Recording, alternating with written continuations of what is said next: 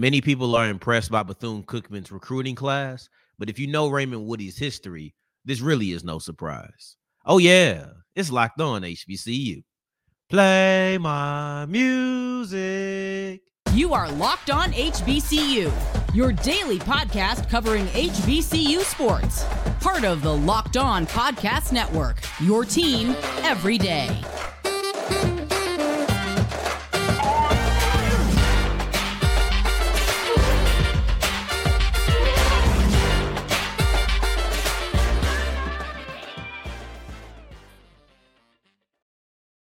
What's going on, family? Welcome back to another episode of the Locked On HBCU podcast, your number one daily one stop shop for everything HBCU athletics. Monday through Friday, part of the Locked On podcast network, your team every day.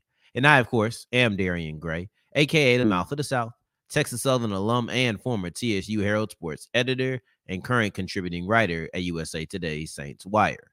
Thank you for going on this journey with me, making Locked On HBCU your first listen of the day every day. And remember, just because the mic cuts off does not mean that the journey is over. Just means it's time to follow me on Twitter at South Exclusives. Starts with an S and ends with an S. Today's episode is brought to you by Game Time. Download the Game Time app, create an account, and use the code Locked On for $20 off your first purchase we wrap up today's episode with a highlight. We wanted to do the national players of the week, but I couldn't find them this week. I don't know what happened, but I was able to find the SWAC players of the week. So we'll roll we'll roll with that, excuse me. Before that, we'll be looking at Norfolk State versus North Carolina Central, which happened this past Sunday. This was a matchup of kings, and I cannot wait for the rematch. But prior to this, Bethune Cookman, the one you've been waiting on. Drum roll, please. That's a weak drum roll. Drum roll, please. I'm having fun with having this handheld microphone. Hopefully that sounded good. I'll go back and listen to it in post. But Bethune Cookman has a pretty solid recruiting class. They have one that people are excited about this upcoming year. And I feel like if you know Raymond Woodie, this is no surprise. This is what I expected him to do. In a way, I view this as Raymond Woodie's true beginning as Bethune Cookman's head coach. And I understand that he was the coach last season. Technically, that was his first year. But there was Woodie's a recruiter. And he wasn't able to recruit his guys going into that season. So it's very difficult for me to consider that his first year. Now, I would hold that same kind of uh grace period to most coaches, but especially a guy who is known for recruiting. This is what he does as a specialty. One of the guys that he recruited this offseason was his son, right? And I don't know why I said son was such a, a sympathetic oh type of tone, but he recruited his son to play ball for him in his last year of eligibility at Bethune Cookman. His son also went to college at Florida State, where Raymond Woodie, Coach Woodie, because they're both Raymond Woodie, Coach Woodie was a coach. I don't think it's a coincidence, right?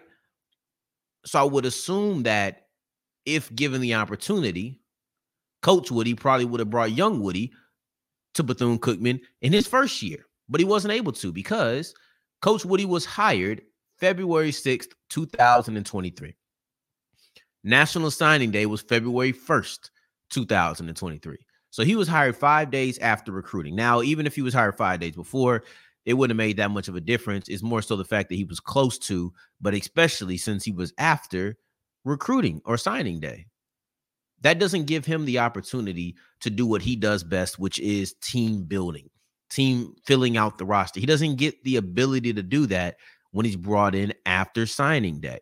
So now you get into his first early signing day, which is the December period, and he has a good recruiting class. Now, you know, I'm not much for recruitment.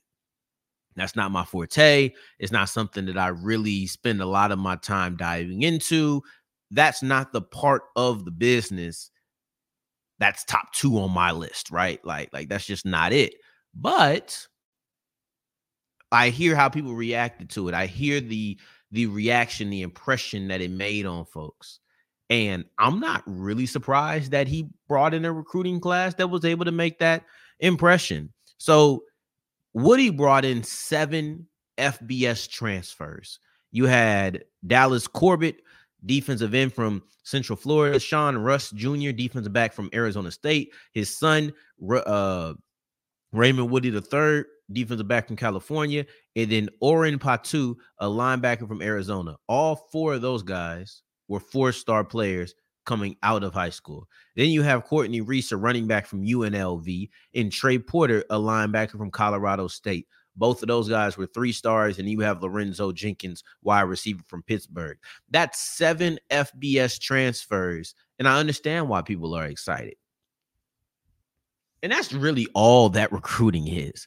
Recruiting is all about generating excitement because, especially when you're bringing in transfers, it's hard to know exactly what you're getting, right?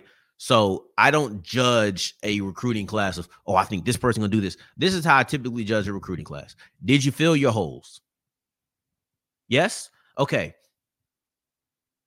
really that's it. I was gonna add an extra thing to make myself sound better. I just want to know: Did you fill the voids you felt you had on your team? That's what I care about more so than the player. Not because it's more important than the player, but because to me it's such a variable when you're looking at that. That's just that's just how I view it personally unless I know the player. If I know who the player is or I've heard something about the player, then I can be excited. But most times it's about filling the voids. But the fact that he had seven FBS to FCS transfers is nice and it's a solid addition. And this is only since that was at December 30th. I think it might have been somebody since then that I'm just forgetting, but this is a guy who has built his his reputation on recruiting this is what I expected him to do. Um, I will say it was a bit surprising that I saw him get this recruiting going so fast because Bethune Cookman really didn't have any success last year. They won two out of the last three games. They lost to FAMU in a season finale, but they lost the two games or won their two games prior to that. Maybe that was a selling point. We're turning things around. I'm I'm not sure, but Bethune Cookman is doing this coming off of a three and eight record. If they can start to build, if they can get to maybe a five and six, a six and five, if Bethune Cookman comes out of this year with a winning record, their recruiting class in 2025 is going to be ridiculous because that's how good Raymond Woodie is. For him to be able to bring these guys in after a, a pretty bad season and still be able to sell them on what he can do for them, that tells you what kind of recruiter that the man is. Now, as we move forward, no need to recruit here. I already want to go to the Norfolk State versus North Carolina Central rematch. Matter of fact, I can't wait for it because the first one out there in Durham was built. It was like a battle for the Kings all the way down from environment to the actual play on the court. Let's dive into this because I don't want any more prologue as we continue with Locked On HBCU. Today's episode is brought to you by Game Time, and Game Time is the place for all of your last minute tickets. Now, it doesn't matter if you want to go to the local football game, there's playoffs this weekend, right? It's Friday. So you only got one day, depending on where you are, right? Let's say you're, at, you're in Kansas City and you want to go to this Kansas City versus Miami game. You only have a day, but it's okay because you can go to game time and get those tickets for you. All you have to do is go to game or download the game time app, create an account, and use the code locked on. That'll get you $20 off your first purchase. Use the code locked on and get $20 off your first purchase. Sporting events, concerts, movie, uh, excuse me, uh, plays, comedy shows, everything in between. Go to game time and view what's going on locally for you. Game time, use the code locked on.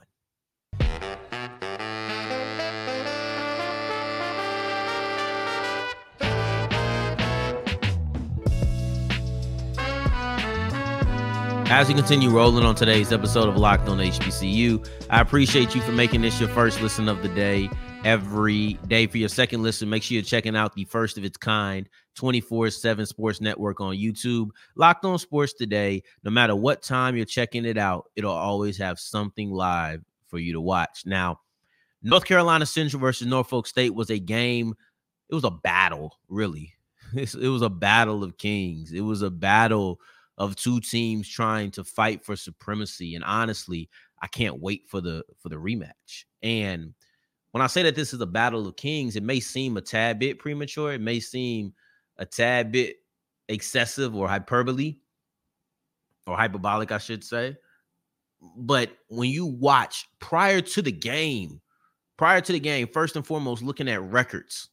When you're looking at records, these are the only two teams in the conference with 10 wins. At the time, North Carolina Central had nine, but because they came up victorious, they now have 10. These are the two best records in the conference.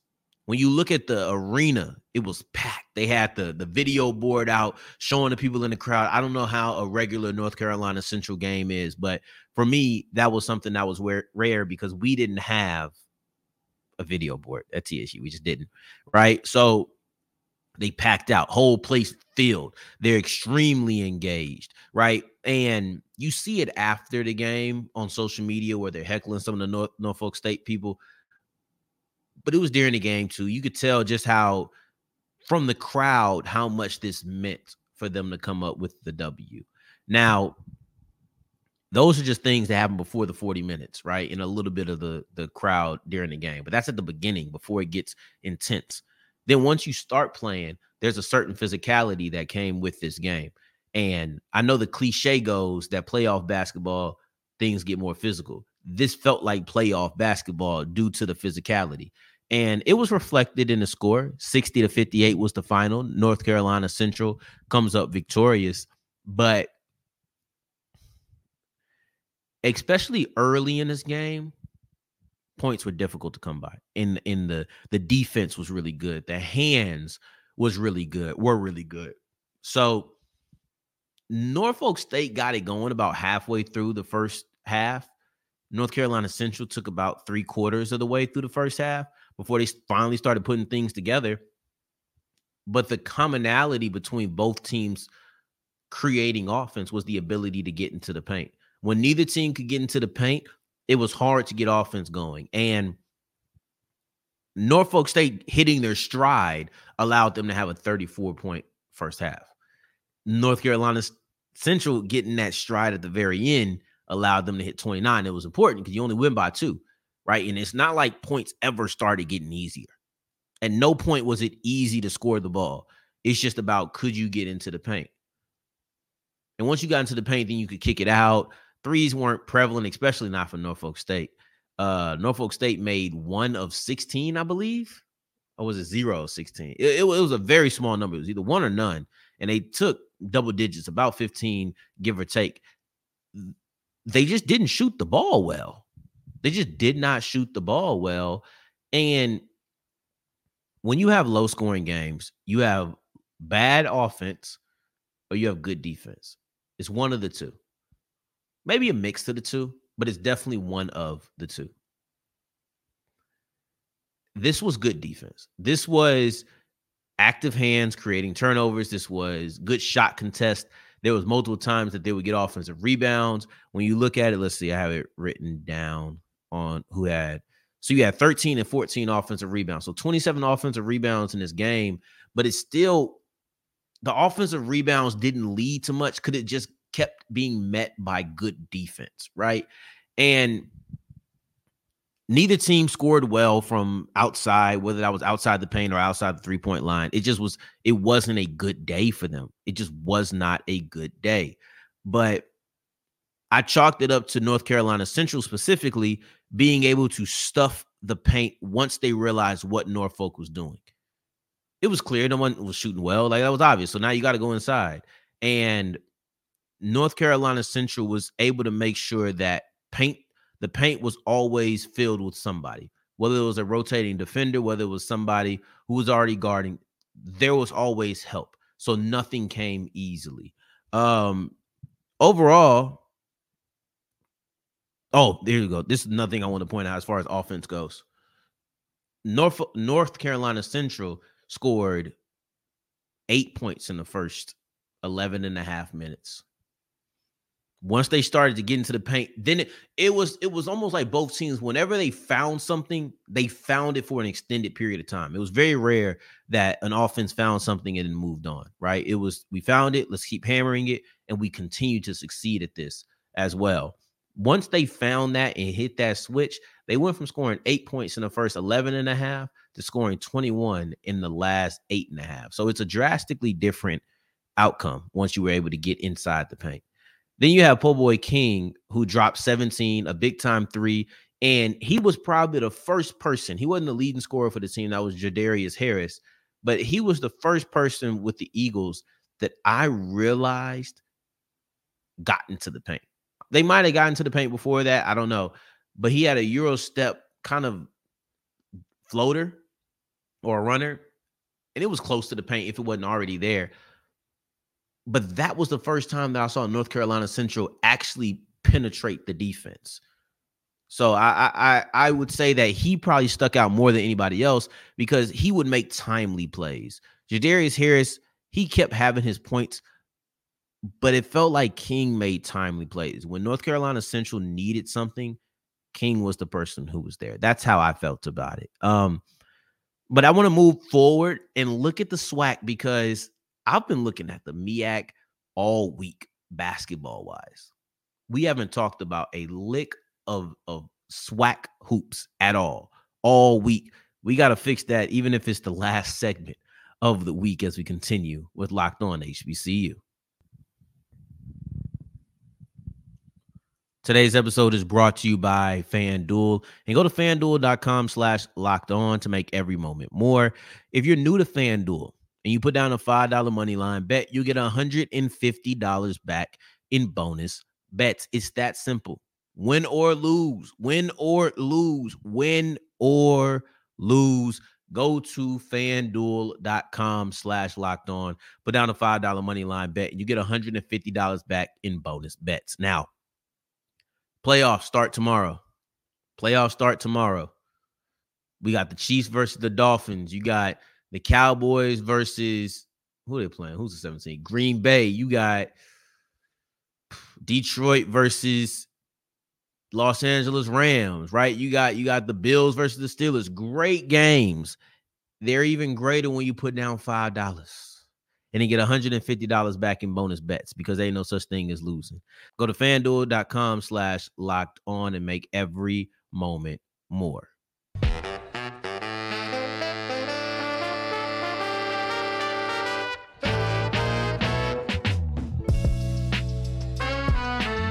As we're wrapping up today's episode of Locked on HBCU, I appreciate you for making this your first listen of the day. Every day, making it all the way to segment three, trois. Thank you two times for that. Now, typically, I want to try to make it a thing where we look at the national players of the week, but I wasn't able to find that in prep for this show. And also, I realized we hadn't talked any SWAC hoops all year. I mean, all week. We talked about Zay Green and UAPB women's basketball at the end of last week on Friday. But since then, we haven't really discussed much SWAC basketball, which is okay because we've discussed SWAC coaching and SWAC recruiting classes. Like the thumbnail, the thumbnail would tell would tell you that's all we spoke about all week. Now, every day. You know that's not the case. You know that the thumbnail is not all that the show is about. But it hasn't been about SWAC hoops at all. That's one thing that no matter if you're looking at the the, the singles or if you're looking at the the B side cuts, that hasn't been there. And I'm gonna rectify that. I'm a SWAC guy, but MEAC hoops been crazy. Whether that be Norfolk State women's basketball, North Carolina Central versus Norfolk State men's basketball, uh, North Carolina, Central. Well, really, that's the two. That's actually the two schools we've really been talking about. As I think about it, it's been Norfolk State women's basketball twice. It's been North Carolina Central men's basketball twice. Once against Howard and once against Norfolk State men's back. Like, yeah. So, but those were the prominent things. Those are the ones that caught my eye. So those are the ones that we looked at. But right now, I want to take an opportunity to not review or preview, but to just highlight the two SWAC players of the week. You had Dhashon Dyson from Bethune Cookman, and then you also had Lorenzo Downey from Alabama A&M, who were the players of the week. And they couldn't be much different. They couldn't be uh more different, excuse me. When you look at Downey, he's not typically a scorer. The fact that he scored double digits in this game, I I say this is surprising. The fact that he scored double digits is rare. It's only the second time he had done it all year. Meanwhile, Dyson is one of the better scorers in the conference. And let's look at Downey first because he caught fire from three in the second game. He played two games that were able to make this up. Meanwhile, Dyson only played one. Um, let's see. Actually, I ain't on my phone on me right now. I could tell you, I could tell you what the score of, of those games are because I think Bethune Cookman played today. But um, when you look at Alabama A&M and what Downey was able to do, he shot four or six from the field, 14 points, got two points from the line. So he went two or two from from the stripe, but then also four of six. Every single shot he took was a three pointer in this game, and that's not often for him. That's not that is not something that is common. That's something that he rarely does. But he shot the ball really well, so he ended up shooting what 66% from three, which translates to also 66% from the field. But um, caught fire from three, really was able to, to light it up. But you look at the game before, because he had two games, he ain't had that many points, but he had 13 rebounds. So drastically different games. When you look at what he does versus what what uh Dyson does, they're different. But then when you just look at what Downey did in the two games he played, one he was a, a scorer, and then the other, he was just more of a rebound uh um threat, rebounding threat. So drastically different on each game. Ended up averaging 11 points and nine rebounds, so almost a double double, and also undefeated for the Bulldogs, 2 0. Then you look at Dyson, who, like I said, he's a scorer. 30 points was a career high for him. So he had more points than he had ever had, lines up with who he is. But then also, you look at the ability to add an extra dynamic to his game. And he had more assists than he had had all season, though it was only five. Like, like this is what he he's a scorer. Five of 11 from three. You compare that to four of six. Not many more makes, but five of 11 from three is pretty solid. You're shooting a little bit under 50%. You also way more active. He took 22 shots in that game. Way more active, right? You combine the last two, maybe three games for Downey, he ain't taking 22 shots. These are drastically different players. So it was nice to see them both be highlighted because I couldn't really say the same thing about them. Sometimes you have players who you highlight, and it's like your game is very similar. You just had different numbers. You took three uh or you made three threes instead of four threes. You had 12 versus 14 like it's just it's minor. I know those aren't drastically big numbers that i'm throwing out there but that's how sometimes people are so similar. So that that those are our SWAC players of the week. We'll try to get into some more SWAC play next week on the show. I'm not quite sure but we'll figure out. I'm a SWAC guy so of course, I want to get some SWAC conversations in there a little bit more, but I, I just got to figure it out. I'm trying to get accustomed to this whole groove of basketball season. It's not easy because you have the TSU, um, you have the TSU board meetings. Then you also have like their their coaching search. You have FAMU with their alumni meetings and then their coaching search. So I'm I'm we haven't put basketball in the forefront yet because so much is still going on with football that we probably didn't expect to be the case at this point. But nevertheless, we will start getting into basketball season and it'll be different. I don't know how the show's going to change, but it will change because we'll be more basketball centric. We won't just be having football topics all the time. And I will give basketball its, its proper due, its proper shine. But that'll be next week. But who knows? Actually, I think next week's going to lead off with fingers crossed TSU hiring a coach. They have another board meeting on January 12th. And unless something despicable comes out of it, I don't plan on talking about it unless it's a coach. So we'll see. but in the meantime, in between time, I appreciate you for making this your first listen of the day every day. You can catch me on Twitter at South Exclusives. It starts with an S and ends with an S. Until next time that we hear each other, family, take care, stay blessed. Peace.